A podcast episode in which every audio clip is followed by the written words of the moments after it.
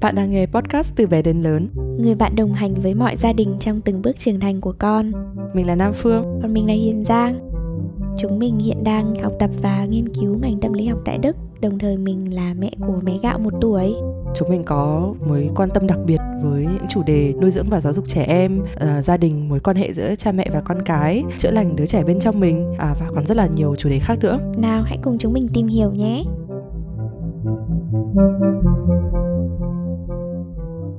Chúc mừng năm mới. Chúc mừng mọi người một ngày mùng 1 vui tươi. Mọi người đã khai mút đầu xuân và đã đi chùa chưa? Có nhà thì hôm nay cũng đã đi chúc Tết rồi nhỉ? Ừ, có nhà thì hôm nay đi rồi này, có nhà thì ngày mai ngày kia mới đi. Ừ. Mà nếu mà mình đi chúc Tết thì chắc là hôm nay mình sẽ phải nói về một chủ đề mà hàng năm đều lặp lại. Đố các bạn đấy là chủ đề gì? Mọi người nhìn tên tập này mọi người biết thừa rồi không cần phải đố. hôm nay bọn mình muốn nói về um, chủ đề là không có ý gì đâu là những cái câu hỏi mà khi mà đi chúc Tết hoặc là đi thăm họ hàng bạn bè mình hay nhận được những cái câu hỏi và những lời nhận xét. Và thường là nếu như người nghe mà trả lời một cách tiêu cực hoặc có phản ứng gì thì sẽ nhận được một câu trả lời là không có ý gì đâu. Đầu năm vui vẻ mà. Ừ, hỏi quan tâm thôi chứ đúng là tại sao lại phải căng thẳng thế? Ừ thế những câu hỏi như thế thường là như thế nào nhỉ Dạo này trông uh, có da có thịt nhỉ? Cháu đã có người yêu chưa? Có người yêu rồi. Bao giờ cưới? Đấy, nếu đã cưới rồi, bao giờ định có con? Ừ. Đẻ xong đứa đầu tiên rồi thì bảo là bao giờ mới được thứ hai Rồi là ví dụ như là nếu mà mới đi làm thì sẽ hỏi là một tháng bao nhiêu tiền Bao giờ định mua nhà, mua xe nghe áp lực tự nhiên mình nhắc lại câu hỏi đấy tự nhiên mình tự thấy áp lực ngang thực ra bản thân tao thì cũng không bị nghe những câu như thế nhiều ấy vì uh, ừ. đi du học từ khi 18 tuổi rồi thì cái phần cái phần tuổi mà trưởng thành khi mà mình bắt đầu đi làm đi học uh, bắt đầu có người yêu các thứ thì đều sống xa gia đình ừ. thành ra là cũng không không phải nghe những câu như thế từ họ hàng hay là những người quen biết gì cả nhưng công nhận là tự nói như thế thôi mình nghe mình cũng thấy kiểu cũng muốn thở dài. Thế thì những người mà nghe những nghe phải những câu như thế mà không những là chỉ một lần mà những lần gặp mặt họ hàng hoặc là cứ đến dịp tết đến đi chúc tết thì lúc nào cũng phải nghe thế những người phải nghe những câu như thế thì họ sẽ cảm thấy nào nhỉ? Thứ nhất là người ta sẽ cảm thấy là cái quyền riêng tư bị xâm phạm này uh, bởi vì tao nghĩ là trong cái um, xã hội bây giờ ấy khi mà những cái gia đình um, đa số chỉ là um, bố mẹ và con cái hoặc là hơn thì là có ông bà bố mẹ và con cái. Chứ không phải là trong giống như xã hội ngày xưa là sống cùng trong một ngôi làng biết nhau và quen thân nhau. Mà bây giờ thì chỉ có đến tết hoặc là những dịp đặc biệt mới gặp nhau tức là một năm chỉ gặp một đến hai lần thôi. Và bản thân uh, mình và những uh, người họ hàng đó thì không có những cái mối liên hệ đặc biệt và cũng không không phải là một cái mối quan hệ quá là thân thiết để mình chia sẻ những cái thông tin cá nhân như thế. Nhưng mà khi mà gặp nhau và bị hỏi như vậy và cảm thấy một cái áp lực phải trả lời và một cái áp lực là không thể nào mà từ chối được ấy chắc là sẽ khiến cho người nghe rất là khó chịu ừ. chưa kể là ở Việt Nam thì ờ, văn hóa lễ nghĩa rất là quan trọng. Nó là một phần của văn hóa của mình tức là ừ. kính trên nhường dưới. Khi mà người lớn tuổi hỏi han mình thì mình phải trả lời và phải trả lời lịch sự.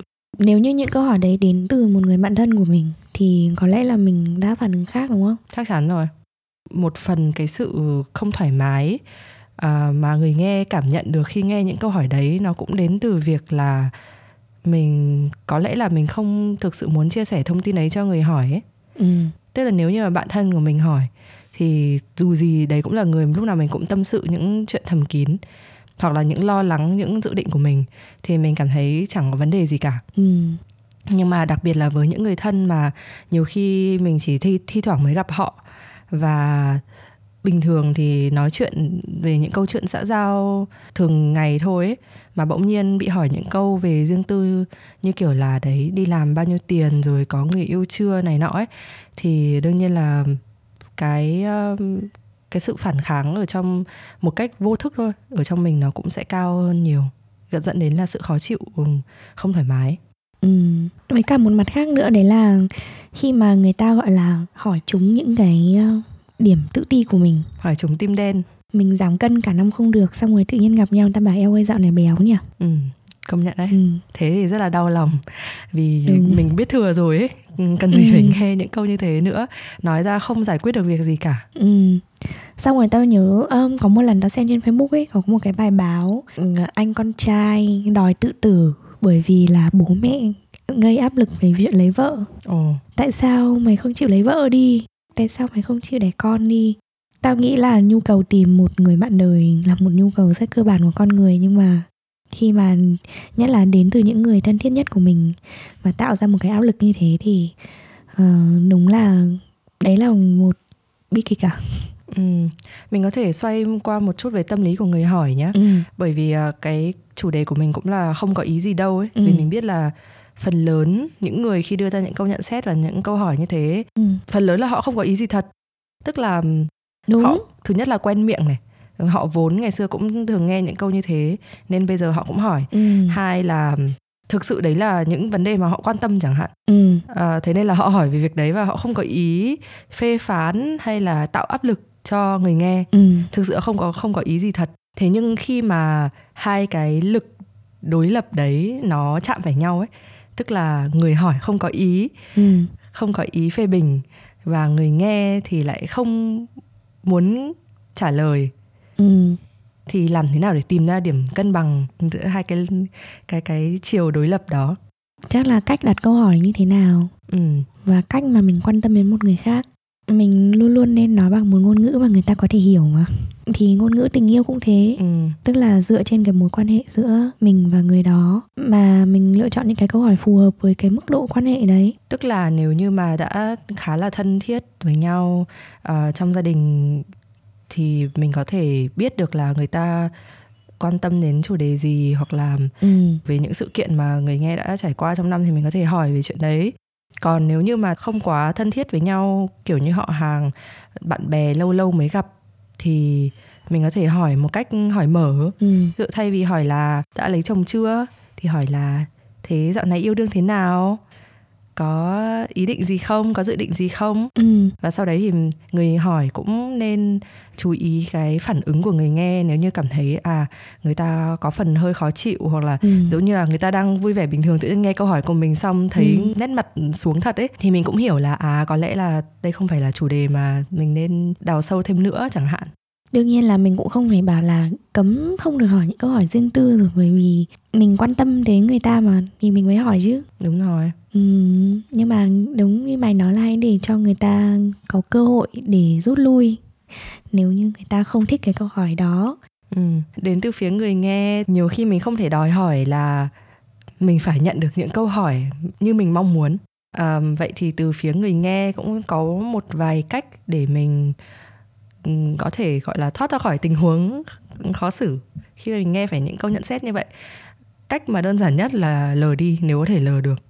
Dụ như khi mình nghe những câu nhận xét hoàn toàn không có một tính xây dựng nào. Như kiểu dạo này béo thế. Ừ, đúng không? Kiểu người ta nói như thế cũng không làm giúp mình giảm cân được ấy. Thì tốt nhất là lờ đi coi như không nghe thấy. Ừ đúng một lời nhận xét tao hay nghe kiểu mày lùn nhỉ. ừ công nhận đấy. Đấy thì khi mà nghe những câu như thế tóm lại là mình coi như mình không nghe thấy mình chuyển sang chủ đề khác luôn. Đấy là cách đơn giản nhất. Còn đối với những câu hỏi mà đằng sau đấy mình biết là có sự quan tâm. Ừ, thì tao nghĩ là người nghe phải tự quyết định là mình muốn chia sẻ bao nhiêu và phải tự đặt cái giới hạn của bản thân mình. Ừ, Đấy, ví dụ như bây giờ đây là một người cháu Tết đến chúc Tết ông bà Ông bà hỏi thế bao giờ ông bà có cháu bế đây? Thì thực ra là xuất phát điểm từ ông bà là sự quan tâm uh, mong muốn là con cháu mình sẽ um, mau mau mau yên bề gia thất có con. Uh, đấy kiểu để cũng có một cuộc sống hạnh phúc gia đình uh, sum vầy đúng. ấm áp đấy thì nhưng mà đối với người cháu chẳng hạn thì là người mà ví dụ như qua rất là nhiều năm qua nhiều mối quan hệ đến bây giờ mới đang là mối quan hệ nghiêm túc đầu tiên mà mình cũng kiểu chưa biết được là kiểu thực sự là sau này sẽ có lấy người này không hay như thế nào vẫn còn đang rất là nhiều lo lắng đấy mà nghe câu hỏi đấy mình biết là có sự quan tâm nhưng mình ừ. cảm nhận được cái áp lực rất là lớn là à như vậy là mình không chỉ yêu đương bình thường nữa mà mình còn phải nghĩ đến việc là đấy mình có trách nhiệm uh, đưa cái mối quan hệ đến một mức để mà có thể có con được. Thì cái người người nghe tao nghĩ là phụ thuộc vào hoàn cảnh của cuộc nói chuyện ở đấy là cuộc nói chuyện giữa hai người hay là gia đình đang ngồi chung với nhau có rất nhiều người khác cùng nghe và phụ thuộc vào yếu tố thời gian chẳng hạn là thực sự là đây là thời điểm mà tất cả mọi người đang nói chuyện với nhau hay đây chỉ là một câu hỏi vu vơ trong bữa ăn? Đấy thì mình sẽ đưa ra những cái thông tin mà mình muốn chia sẻ nếu như muốn không khí tiếp tục vui vẻ thì mình có thể bảo là cháu cũng chưa biết. Đấy. Thì thực ra nói những câu đấy thì mọi người cũng chẳng biết trả lời chẳng biết hỏi thêm thế nào nữa. Sau đấy mình có thể gọi là tiếp tục hỏi ngay sang một chủ đề khác mà liên quan tới người vừa hỏi mình. Ừ. là dạo này bà còn đau chân không? Và bà uống thuốc gì? Còn nếu như cái câu hỏi đấy luôn luôn đến từ phía ông bà mình khi mà gặp lần nào gặp cũng phải nghe nghe nhiều đến mức gọi là không thể nào nói là cháu không biết được nữa. Thì có lẽ là mình nên lựa cái lúc nào đấy mà cả hai đều bình tĩnh vui vẻ. Ừ. thậm chí là đợi đến qua tết thì lúc nào đến thăm ông bà thì ngồi xuống nói chuyện nhẹ nhàng với nhau. Ừ. và mình có thể chia sẻ cho ông bà hiểu là là đấy cháu đang ở trong mối quan hệ nghiêm túc đầu tiên. Thành ra là cháu cũng chẳng biết được là có tiến xa hơn nữa không uh, có con hay không thì cháu cũng chưa chắc. Đấy thế nhưng mà mỗi khi mà nghe hỏi như thế thì cháu thấy áp lực. Tức là nó chỉ là làm sao để mình chia sẻ được cho người hỏi ấy, những cái cảm xúc của mình khi mình nghe câu hỏi đấy. Và những vấn đề của mình để họ hiểu rằng là cái câu hỏi mà vu vơ không có ý gì nó có thể có ảnh hưởng như thế nào đến tâm trạng đến ừ, cảm xúc của mình. Và mong là nhận được sự đồng cảm chỉ là mong thôi nhá. Tức là khi mình chia sẻ mình không có nghĩa là mình ép người ta phải hiểu mình phải chấp nhận phải không được phép hỏi mình nữa mà chỉ là mình chia sẻ để người ta hy vọng là người ta hiểu và mong là trong tương lai sẽ không phải nghe câu hỏi đấy thường xuyên nữa. Thì mình có thể phân biệt ra là uh, một mặt là những người chỉ hỏi cho có khỏi u vơ khỏi xã giao. Thì mình phản ứng như thế nào? Thực ra người ta cũng không quan tâm lắm và câu chuyện nó sẽ dừng lại ở đấy thôi. Còn những người thật sự quan tâm và cái quan tâm của người ta với những câu hỏi này đang dần dần trở thành áp lực ấy. Đầu tiên là mình có thể um, nghĩ xem quan sát và thậm chí là hỏi xem là cái nhu cầu của người ta sau cái câu hỏi đấy là gì ví dụ như là ông bà thì có nhiều ông bà là sợ là mình có thể mất đi mà chưa được bế cháu chưa được uh, nhìn thấy con cháu có đám cưới chẳng hạn. Thì đấy là một cái nỗi sợ thật và tao nghĩ là cái nỗi sợ đấy cũng cần được tôn trọng ấy mình có thể giúp người ta gọi tên ra cái cái nhu cầu đấy. Bởi vì sau khi gọi tên ra cả nhu cầu đấy thì cũng là đã giải quyết được một nửa vấn đề rồi. Và sau đấy mình có thể trả lời với người ta là mình có thể đáp ứng được cái nhu cầu đấy ở mức nào. Ừ. Đấy cũng là ý của tao vừa nãy. Ví dụ ông bà chẳng hạn gọi tên cái cảm xúc đấy thế nhưng mình cũng hỏi lại là đấy có đúng là điều ông bà đang cảm thấy không? Um, khi mình chia sẻ là đấy nghe những câu như thế thì cháu thấy rất là áp lực nhưng có lẽ là ừ. chắc là ông bà cũng rất là muốn được uh, dự đám cưới của cháu rồi là cũng được bế cháu đúng không ừ. đấy thì ông bà sẽ bảo là ừ đúng tao mong đến ngày đấy lắm chẳng hạn đấy ừ. thì mình bảo là đấy cháu cũng mong đến ngày đấy thế nhưng mà ngày đấy là bao giờ thì cháu chưa biết ừ, và chắc là ông bà cũng chỉ là muốn cháu hạnh phúc thôi thế thì bây giờ cháu cũng đang rất là hạnh phúc đây sau đó mình có thể chia sẻ thêm một số những cái khía cạnh của cuộc sống mà mình đang cảm thấy rất là vui vẻ hiện giờ với ông bà ấy tại vì một mặt khác thì tao cảm thấy là um, mình không chia sẻ nhiều lắm. Ừ. mình không thực sự là chia sẻ quá là nhiều với bố mẹ và ông bà. Chắc là do cái thói quen từ hồi nhỏ là thỉnh thoảng khi mà mình chia sẻ những cái suy nghĩ thật lòng của mình thì bố mẹ mình lại hay có một cái phản ứng tiêu cực. Nên là sau khi mà lớn lên thì uh, thường mình sẽ kiểu tránh nói về những điều riêng tư của mình ừ. để tạo ra một cái vỏ bọc ấy. Thế giờ mọi người lại bảo là cái con này nó lì lắm nó chả bao giờ nó chia sẻ cả nó lạnh lùng không quan tâm tới người thân trong gia đình và nó cũng không ai biết là nó đang làm cái gì cả. Ừ. um, thì lúc đấy mình có thể làm cho mọi người yên tâm hơn bằng cách là chia sẻ một số cái sự kiện mà mình cảm thấy thoải mái để chia sẻ. Mình vừa có một điều gì vui ở trong công việc này mình có những người bạn như thế nào mình đi chơi ở đâu. Ừ. uh, những cái rất là gọi là bề nổi thôi không cần phải quá riêng tư. Để mọi người yên tâm và mọi người cảm thấy là ok cuộc sống của con này vẫn ổn ừ. uh, cuộc sống của cái đứa này vẫn ổn và mình không cần phải gọi là hỏi quá nhiều tiếp tục tấn công quá nhiều nó nữa tức là nhiều khi ờ, những câu hỏi như vậy nó là một cái dấu hiệu cho thấy là à người ta muốn biết gì điều gì đó về mình ừ. nhưng mà không nhất thiết phải là cái điều mà người ta vừa mới hỏi Đúng. chẳng qua nó là cái cớ để mà có thể như là uh, dò dò xem là mình có muốn chia sẻ hay không ừ. thế mình có thể tóm tắt lại một chút về những điều mình vừa nói nhá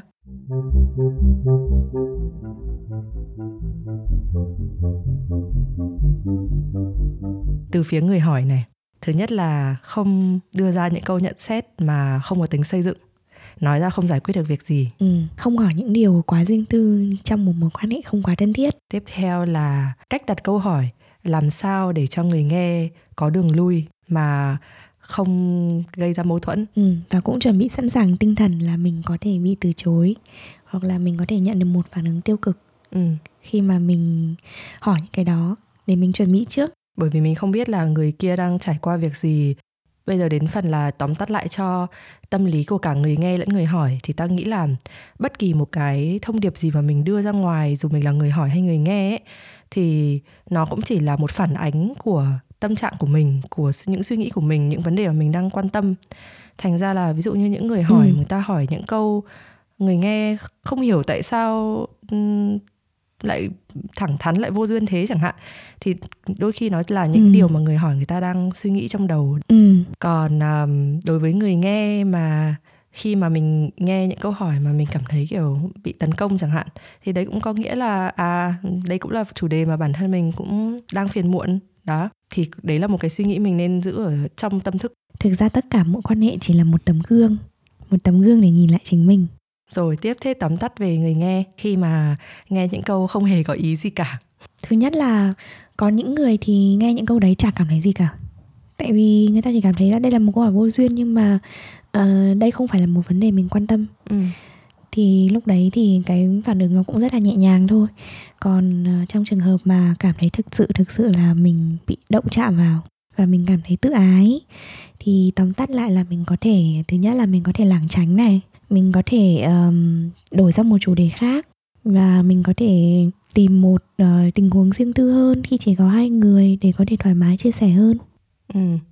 và có một điều tuyệt đối nên tránh đấy là phản ứng ngay trong thời điểm đấy khi mà mình đang bực bội hay là đang tức là phản ứng ngay lại với cảm xúc của mình cả với cảm xúc tiêu cực mình nghĩ là ừ, ngày mùng một tết thì mình cũng không cần thiết phải nói quá nhiều thêm nữa về chủ đề này làm cho nó nặng nề ra. Nhưng mà nhá nhiều khi tao cũng cảm thấy uh, vui khi được hỏi dù câu hỏi đấy có vô duyên hay cả không ấy.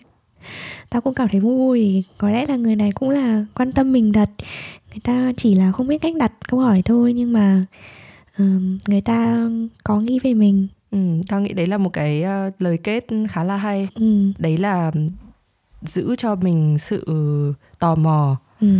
uh, sự cởi mở khi mà nói chuyện với cả những người thân hoặc những người họ hàng cho họ cái cơ hội được thể hiện sự quan tâm và cho bản thân mình cái cơ hội được quan tâm ấy. Vì một năm mới có nhiều hơn sự quan tâm và kết nối giữa tất cả mọi người. Đây chắc là sẽ là kết lại cho podcast của chúng mình. Uh, chúng mình chúc các bạn một năm mới có thật nhiều mối quan hệ đáng yêu có nhiều kết nối hơn. Um, kết nối với những người bạn cũ và kết nối cả với những người bạn mới nữa. Và kết nối với cả chúng mình nữa nhé. Thì thôi chúc mọi người có một ngày mùng một tết thật là đầm ấm được ăn nhiều món ngon. Thế rồi bọn mình sẽ gặp nhau vào ngày mai. Bye bye. Bye bye